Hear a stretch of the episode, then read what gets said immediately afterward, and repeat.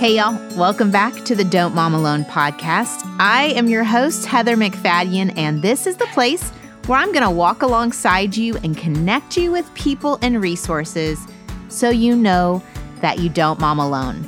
Particularly important in these times. Today, in episode 278, I have the privilege of chatting with Troy Simons.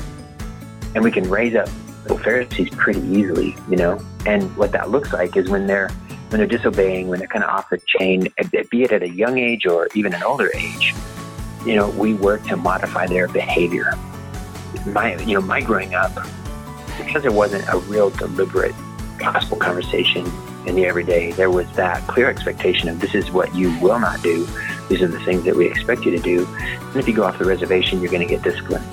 Yeah. And there wasn't external. a heart conversation. Yeah, it, it was external, right? And so what that meant was that somebody like me, and this truly was me, I was able to um, be a pretty good kid. You know, I obeyed the rules, I gave all the appearances, but my heart wasn't in it. My heart was not there. And um, that is obviously a very dangerous thing. You know, it would, like God says to Isaiah, you know, these people honor me with their lips, but their hearts are far from me. Mm. The last thing that we want to do is, is teach our kids to honor God with their lips and not have their heart. Troy and his wife, Ruth, Chou Simons, who's been on the show before, have written a new book. It's a devotional, really, for families. It's called Foundations. And honestly, as I was thinking about the intro for this show, I was really aware of the fact in a time when fear is running rampant and there are true threats but also these revealing moments of where our hope comes from. I, I can't think of a better time to really make the time to be with your family, to have conversations with your kids about the truth of God's word, and to connect with their hearts. We no longer can just keep rules externally or focus on behavior that our kids need a firm foundation to stand on when the world around them is shaking. So join Troy and I in this conversation where we talk about his pain point of being overly intentional and his call for us to focus in on the hearts of our kids and lead them to the truth of the gospel. Hey, Troy, welcome to the Don't Mom Alone podcast. Hey, thanks for having me on, Heather. So, Ruth has been on the show a couple times, and you and I spoke what did we decide two years ago, three years ago? I think it was two. Yeah, two. Okay. And I heard your story. I heard your thoughts about discipling our kids and being intentional in our family life. And back then, I was like, you have to come on the podcast. so we're making it happen. Finally. Two years later. Two years later. God's perfect timing.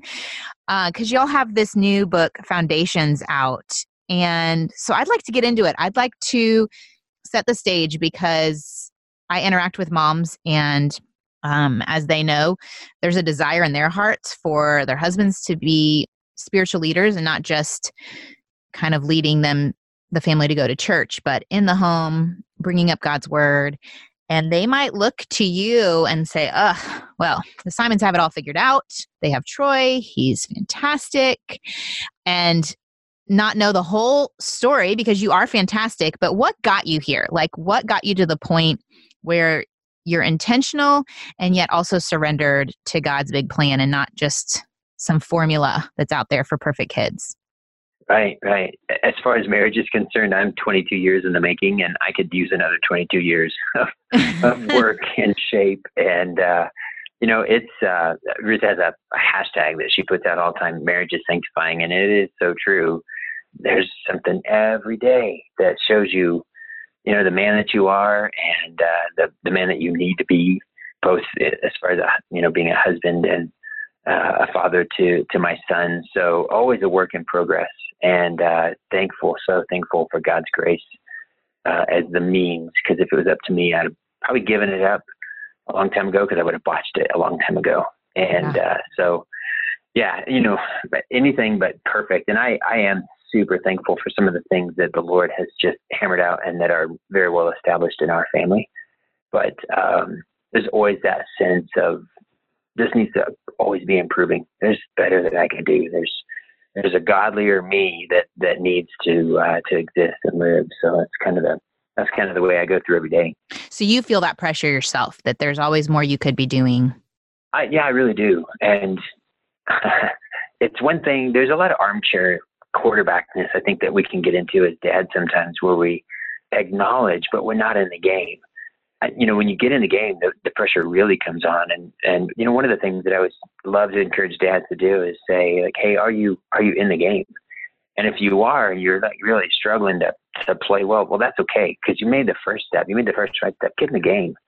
Don't just watch from the sidelines or, or try and delegate off some of these more important things of, of parenting and husbandry to get to church or just, you know, hoping for the best, uh, crossing your fingers and going through the day which is kind of what you know. I, I think it's I think it's easily done. You know, some of the things that we do are tantamount to just hoping for the best, and it's that's not the that's not the way to go. So I'm I'm thankful for the ways in which the Lord has has brought rebuke and correction and has established some some foundational things, you know, in in my parenting and my my being a husband that uh, I've learned year by year to then refine.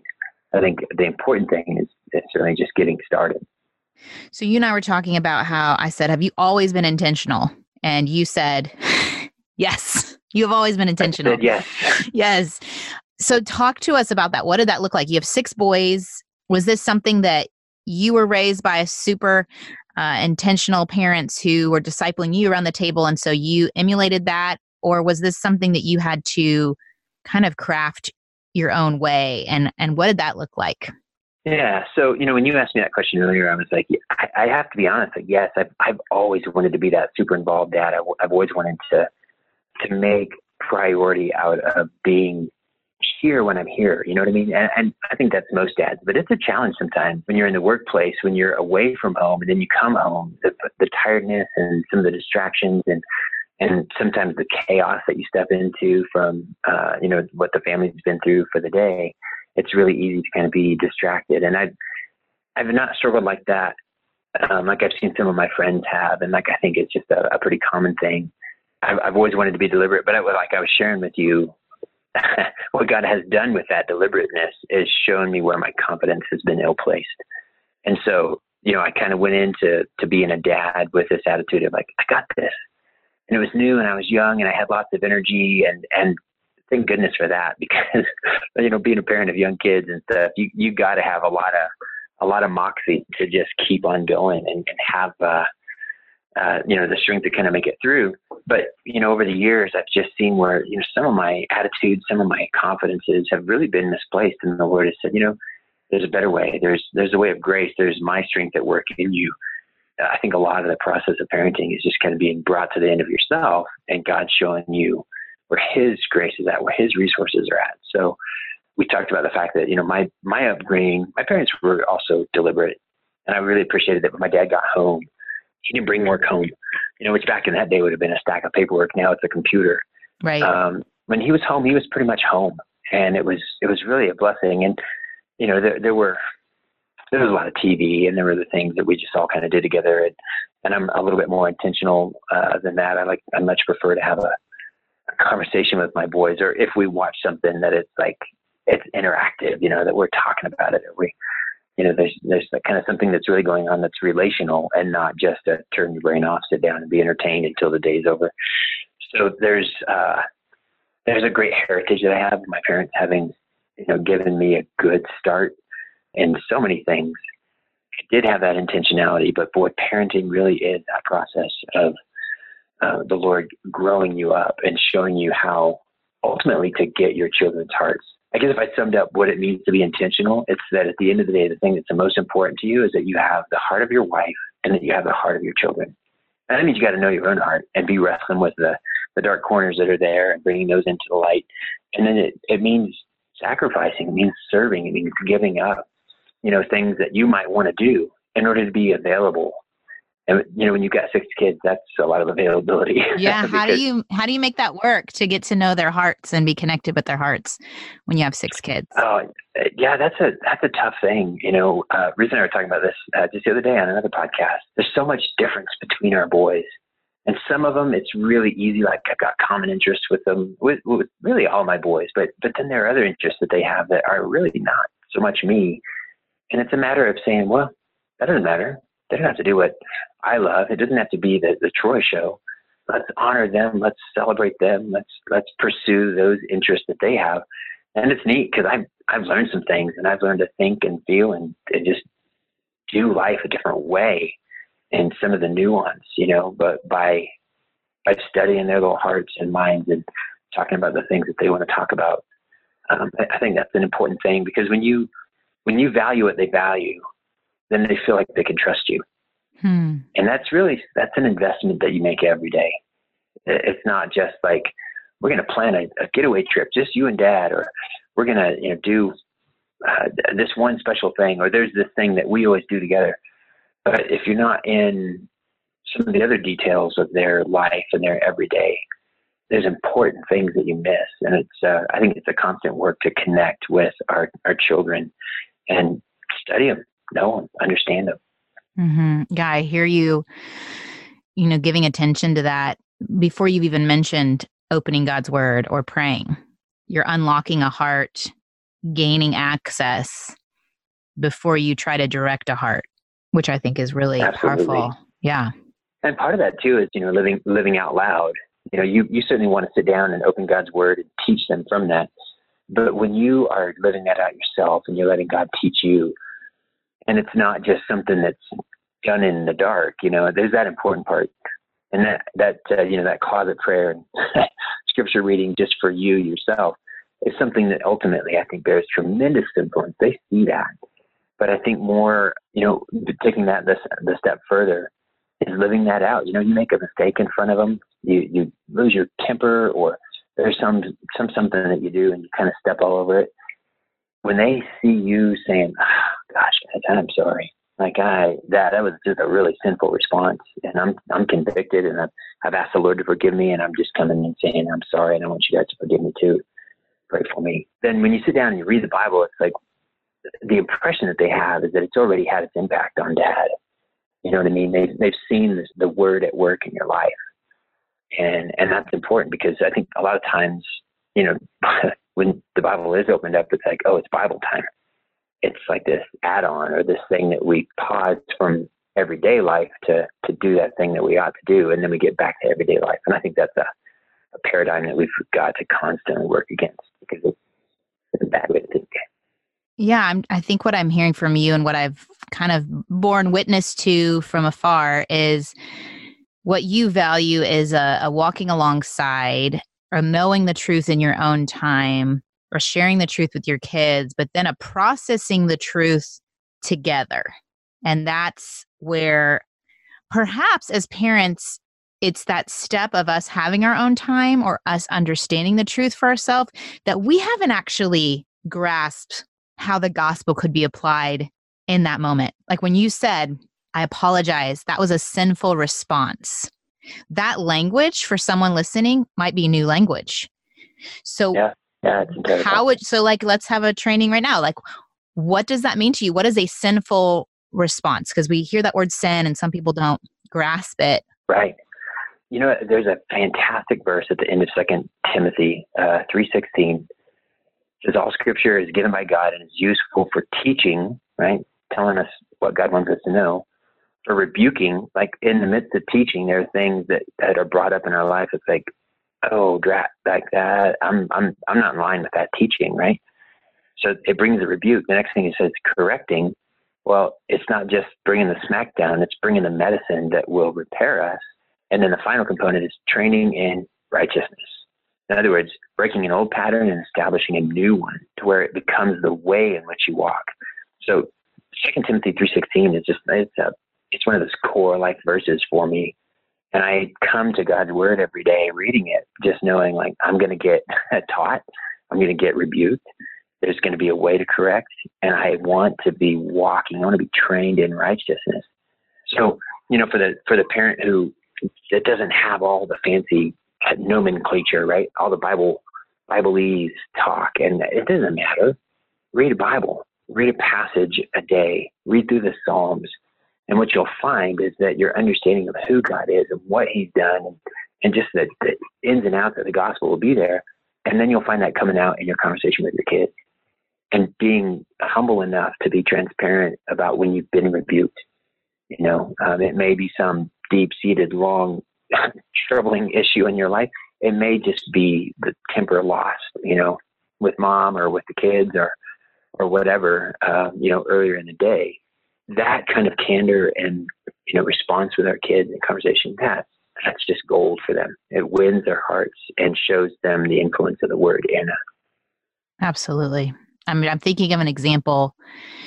My own life habits, you know, they get away from you and you aren't having your time in God's word. And with Lent, I was like, okay, I'm going to work through this Lent study in Jeremiah. And I'm reading it, and conviction is hitting me as the Lord is speaking through Jeremiah to the Israelites of how they have allowed these idols to turn their hearts and to forget. And I'm thinking, okay, God, I hear you loud and clear. And the guilt is pure. It's pure guilt. It's not, you know, I'm not feeling overwhelmed by the guilt. I'm feeling compelled to turn to my back to my first love, you know? And so as I'm driving the boys to school later, I'm thinking, this is something I could, this is a nugget I could share. You know, guys, I was thinking, I was reading through and in reading through the story of the Israelites and how they forgot about God and the land he'd taken them to and they turned to foreign idols and and they were exiled. I I was convicted of my own times. I'm choosing other things over him. And anyway, I just, I totally resonate with what you're saying that it's God's work in my own heart that leads to conversations in the moment. And for, for you, as you were, like you said, always intentional, and you said you had to learn to release some of that.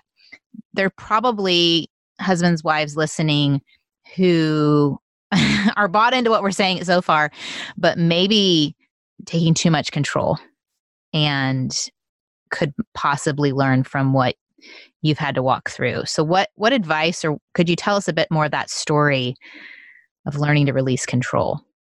At some level that's a hard question to answer because there's just been so much and it's yeah, I think there's two categories that the, that the change comes in. Sometimes it's just like something that was an idea or a belief about about God, or even some of the, the practicalness of our theology that was wrong, that we were just like flat out wrong about. And I'm, and I'm trying to think of what would be a, a good example. You know, I, there's there's a lot of paradigm shifts. So, I, like one, for example, that early on, Ruth and I we were exposed some, to some teaching that was really crucial.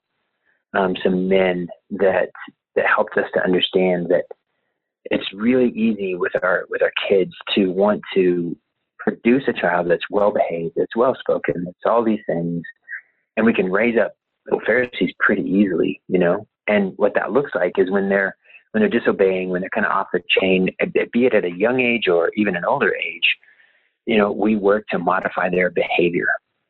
My, you know, my growing up, because there wasn't a real deliberate gospel conversation in the everyday, there was that clear expectation of this is what you will not do.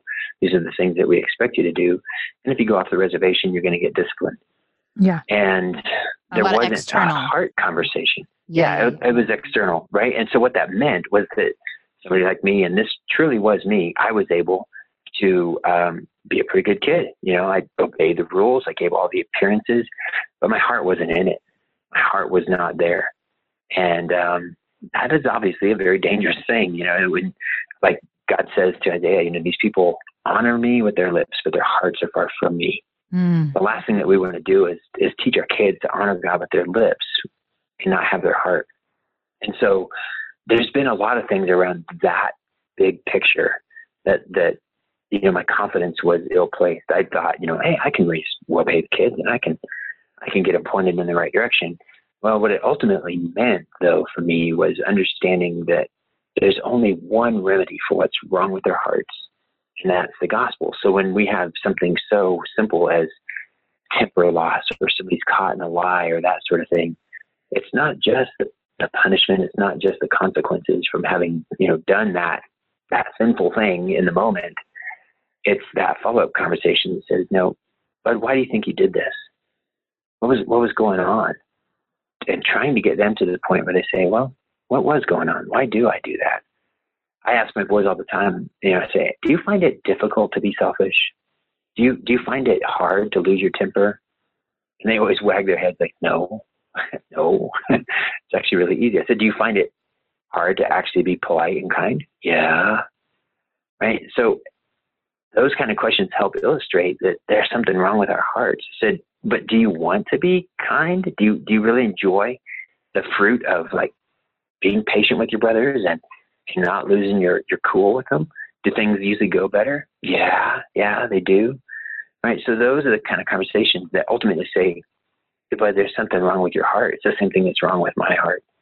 And that's why Christ had to die, you know. And I, with my young youngest boys, I I tell them that all the time. Like, there's a reason why Jesus had to go to the cross. It's because I'm I'm kind of rotten to the core, and he had to deal with that. It's an important conversation to have with them because if you manage to modify the behavior and then you praise the modification, and you've kind of cemented some Phariseeism. If they think, hey, all's cool because you know dad's cool with me, mom's cool with me, and I'm generally polite and kind to uh, my brothers, and I speak respectfully to adults, and everybody tells me, boy, what great kids you've got. They're so well behaved. Well, hopefully, hopefully it's from the heart. Hopefully it's because they're motivated to honor the Lord. They're wanting to, they're wanting to be God's man and not just wanting the accolade in the sense uh, around them to be that oh this kid's got it together that's powerful medicine to a kid you know when they get that that praise. That's why i when i was running a school um, and would work with teachers i would say don't praise the child. Praise the work that the child has done. And that's a biblical model i think because jesus doesn't say to those servants you know like you guys rocked it. You're awesome. And he says well done good and faithful servant. In other words who we are is seen in our obedience. And he praises the obedience. And that's what makes him a good and faithful servant.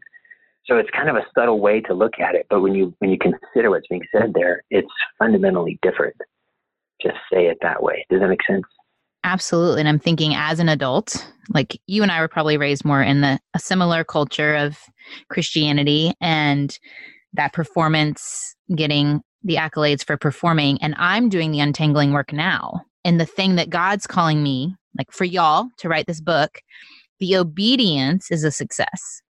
Whether it's received, whether it sells, whether it makes a bestseller list, like that is not what God is concerned with. He's concerned with did Troy, did Ruth, did they obey me and create and fulfill the purposes I'd planned in advance for them to do?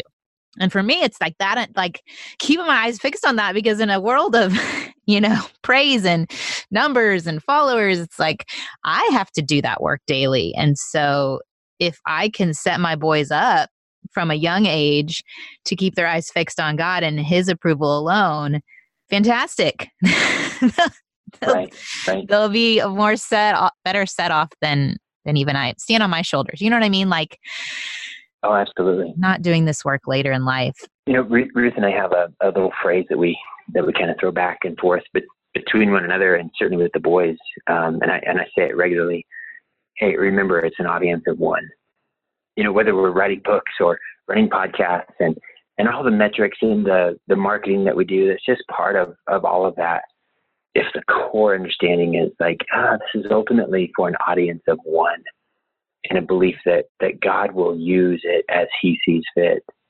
I think that's such a, an important metric for anything that we would endeavor to do. I would I would hope that my boys would say, "Hey, at the end of the day, what I want, what my parents want, what is going to re- generate a response from social media or my friends or or my professors, whatever the case may be, that's all secondary or even lower on the totem pole.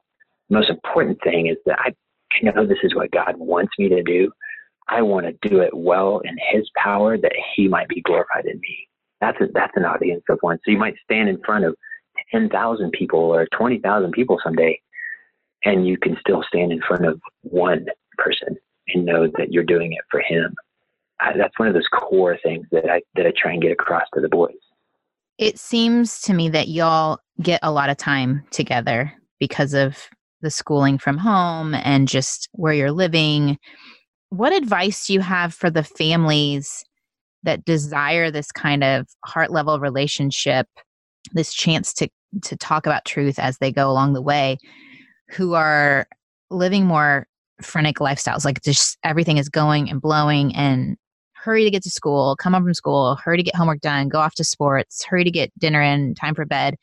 Like, do you have any advice? Because I feel like that's where a lot of families are living, and then they see y'all with all this time and they there's like this desire for it but they don't know how to how to make it happen right right um, that's a great question because i you know we we obviously do live very busy lives. It's just it's kind of the modern world and there's so many things that fill in the gaps. I, I think sometimes just an assessment of where our time is being spent in a day. Try to remember back before cell phones and social media and apps and you know, what what did I do with all that time that I seem to spend, you know, chasing emails and sending text messages? And and if you have social media, that can really take a tremendous amount of time.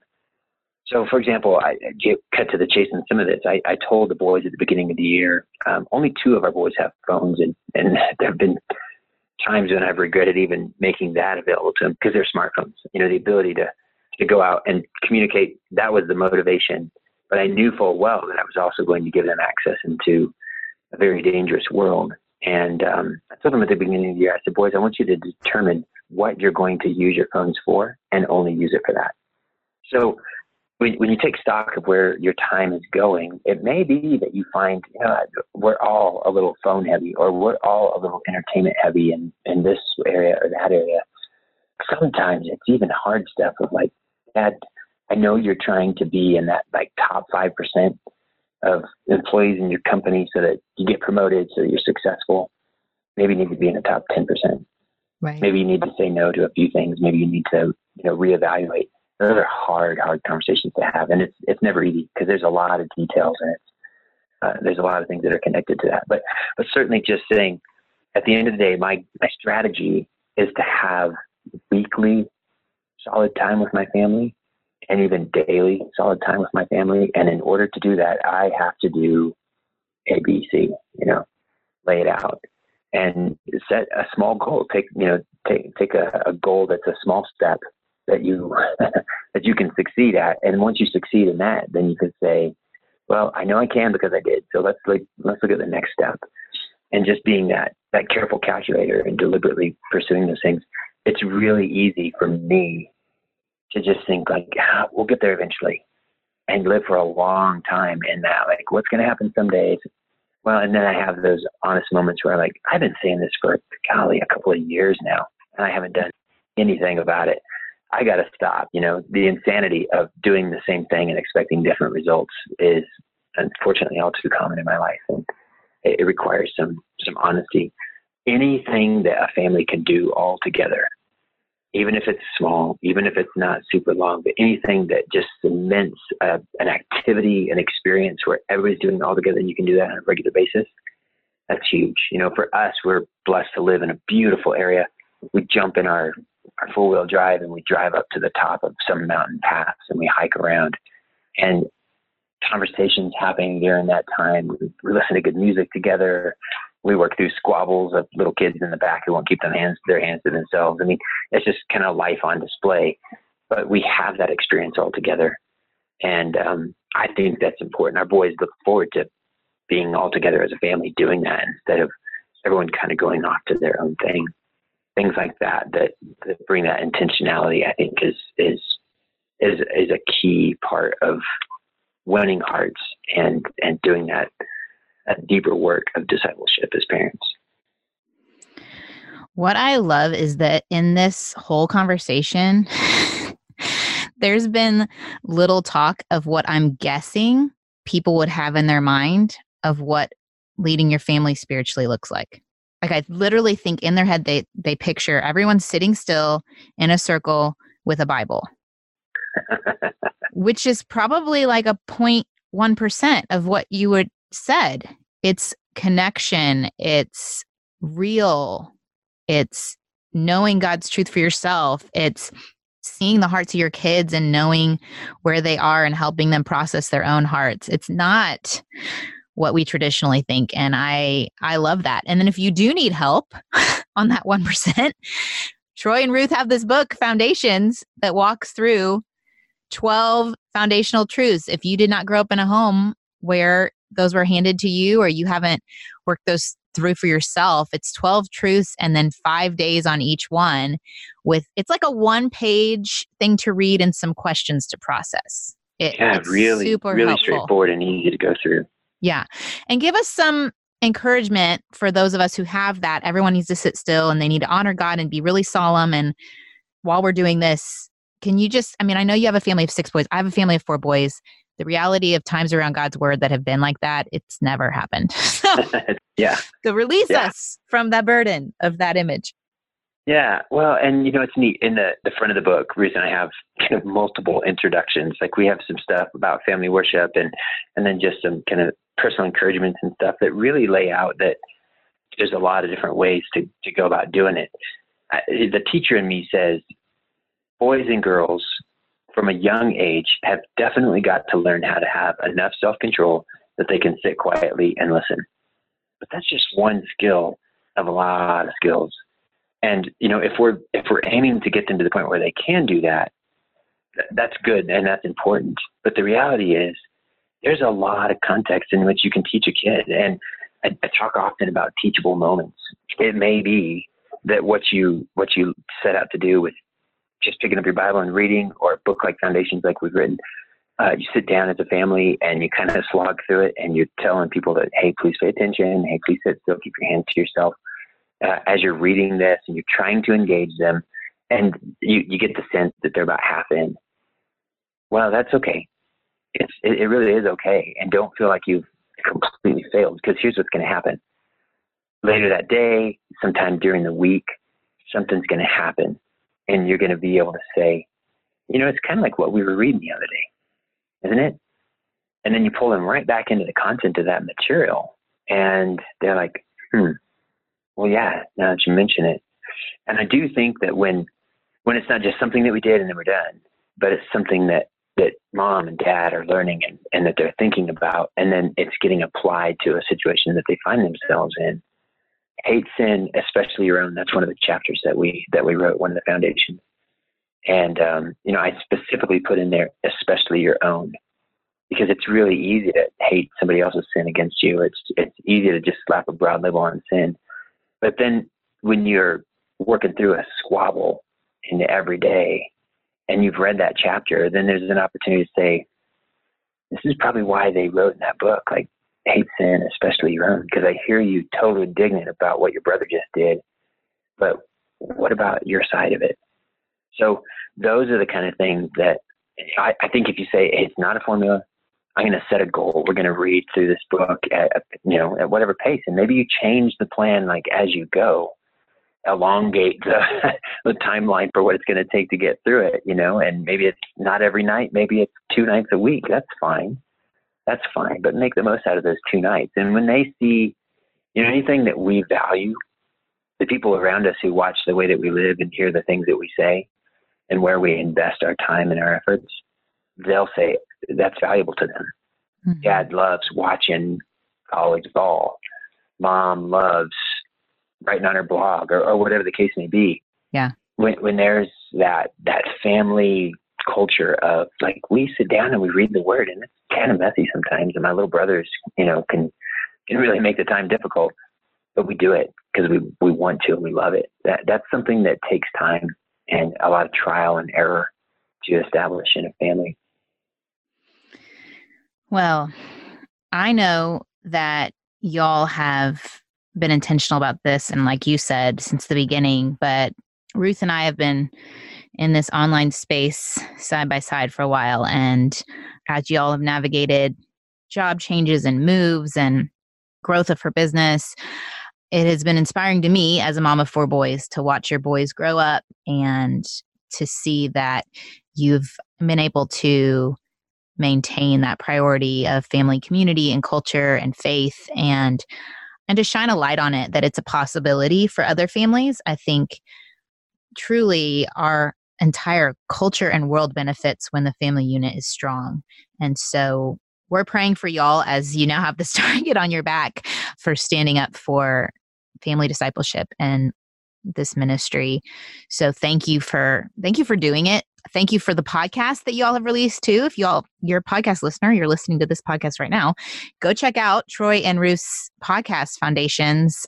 Yeah, Foundations podcast. I think it's is what it's called. I so I, I went to it for the first time just the other day uh, in anticipation of it releasing because it's it's brand new, and uh, you know you search up Foundations and a whole bunch of stuff comes up. But um, Foundations podcast with Ruth and Troy is the, the full title. And there's one that has been released. I think the next one drops on Thursday. And you know, th- this first kind of go round is really just candid conversation, introducing each of the chapters. It, we, we try not to step on a lot of the content in it, but certainly give some of the heart behind it. And I think, you know, if you're a parent who's maybe ordered the book or you're thinking about ordering the book, I think the podcast will help with our modeling conversation about those topics, right? So we we kick that around. We share some some anecdotes, certainly from our own experience in trying to, uh, you know, lead our boys in uh, in family devotions, and I think it would be helpful for people. It's super helpful to me to hear you talk about things with your boys, like when Ruth films you teaching from the table. Um, I mean, I, honestly, I was with my boys. I can't remember when, but I said, "What do you think is the only thing that will dispel our selfishness?"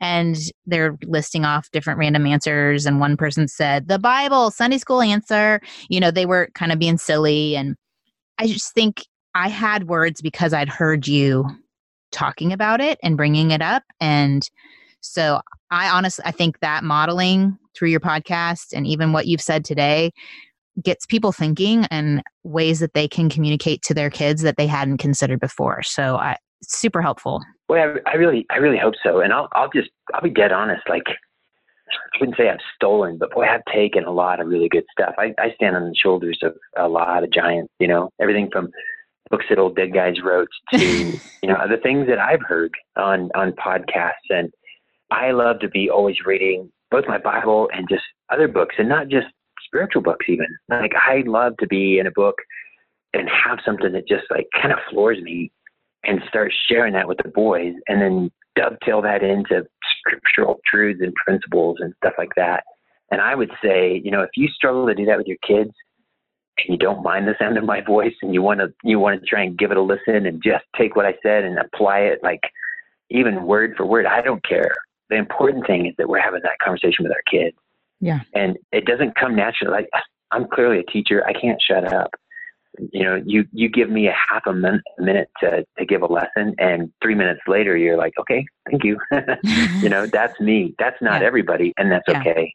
But I do think that this podcast, I think that the Foundations book, that the way that we wrote it, being conversational, for somebody maybe who struggles to know how to do that with their kids, I think this is going to be really good encouragement and a really just good example of that.